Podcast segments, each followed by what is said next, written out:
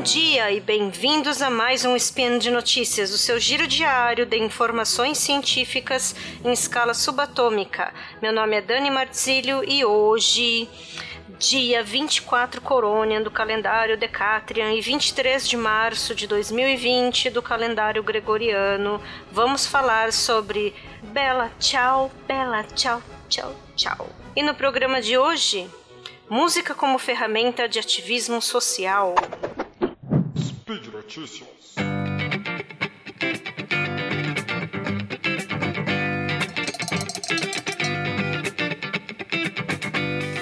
Nestes tempos de pandemia que nos assolam e que de certa forma fazem aflorar nosso senso de humanidade, notem como a música vem sendo usada como ferramenta, seja de alento, de representatividade, de ativismo e, claro, de esperança.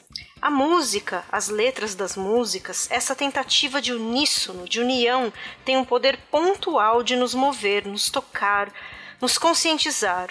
Um recente exemplo foi amplamente divulgado em vídeos caseiros pelo povo italiano e por todo mundo que assistiu, enfim, que em quarentena e claustro necessário ante a pandemia, resgatando a canção, esses italianos resgatando a canção tradicional popular Bella Ciao, que quem assistiu a série lá Casa de Papel, é, provavelmente lembra por conta da série, eu não assisti, mas eu sei da referência, enfim.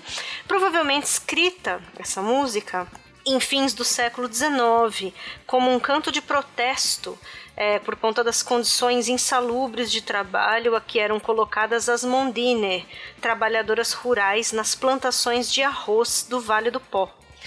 Canção esta que posteriormente seria ainda resgatada nos idos da Primeira Guerra Mundial como hino anti-guerra e ainda, olha que maravilha, mais uma vez e desta vez com sua letra original alterada e cantada como forma de resistência ao regime fascista de Mussolini durante a Segunda Guerra Mundial.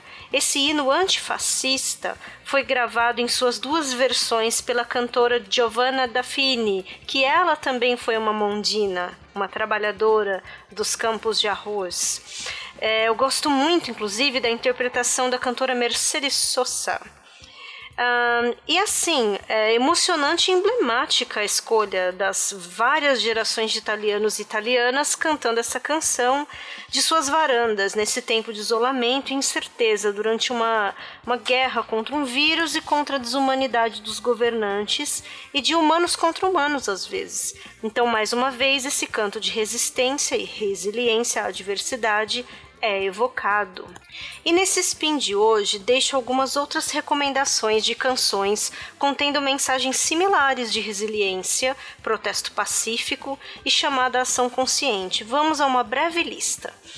Da banda mineira Sepultura, música de Max Cavaleira, gravada no álbum Chaos AD, temos Refuse Resist, Recuse e Resista em face do autoritarismo, no videoclipe da música, há cenas como aquela da Praça da Paz, do estudante encarando um tanque na China é, com uma bandeira branca inesquecível. De Bob Marley, Redemption Song, um hino à liberdade cheio de referências históricas, como o comércio de escravos no século XVI, que expropria da condição humana aos povos africanos.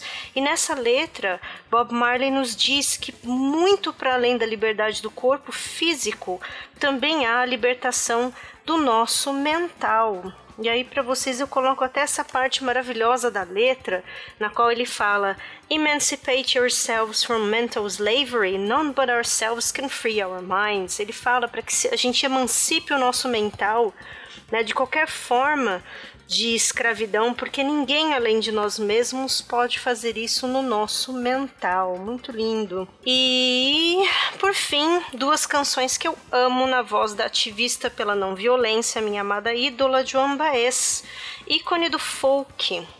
A primeira é uma canção escrita pelo nosso caro Sting, né, da banda The Police, como forma de protesto por conta do regime ditatorial e desumano do general Pinochet no Chile, de 1973 a 1990.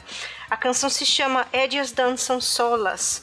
A canção é uma metáfora, né, referindo ao luto das mulheres chilenas, né, que dançam o cuenca, a dança nacional do Chile, a sós, com fotografias dos seus entes queridos desaparecidos em suas mãos.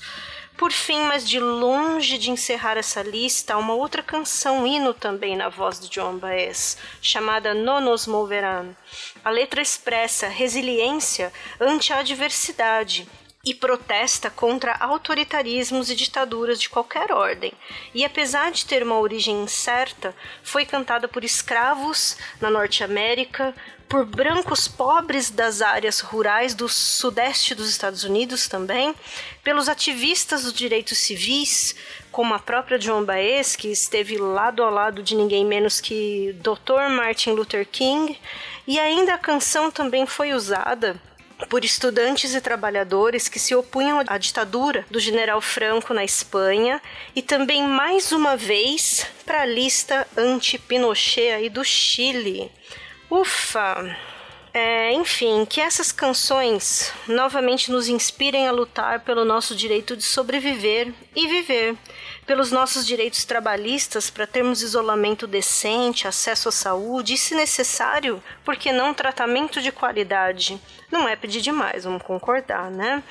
E por favor, ouçam essa versão da Joan Baez de Nonos Moverán em um álbum que ela gravou ao vivo na cidade de Bilbao, na Espanha né? Vai ser lindo, acreditem. E humanidade, univos, tamo junto. E é isso por hoje. E sim, todos os links comentados estão no post. Vocês podem deixar lá também os seus comentários e apreciações. Lembro ainda que esse podcast do quase fim do mundo só é possível acontecer por conta do seu apoio no patronato do SciCast, tanto no Patreon quanto no Padrim. Um grande abraço, um pouco de longe dessa vez. E fiquem conosco no lado sempre científico da força. Somente a ciência pode nos ajudar, ser nossa vela guia na escuridão e dificuldades desses tempos. Que a força esteja conosco. Até amanhã.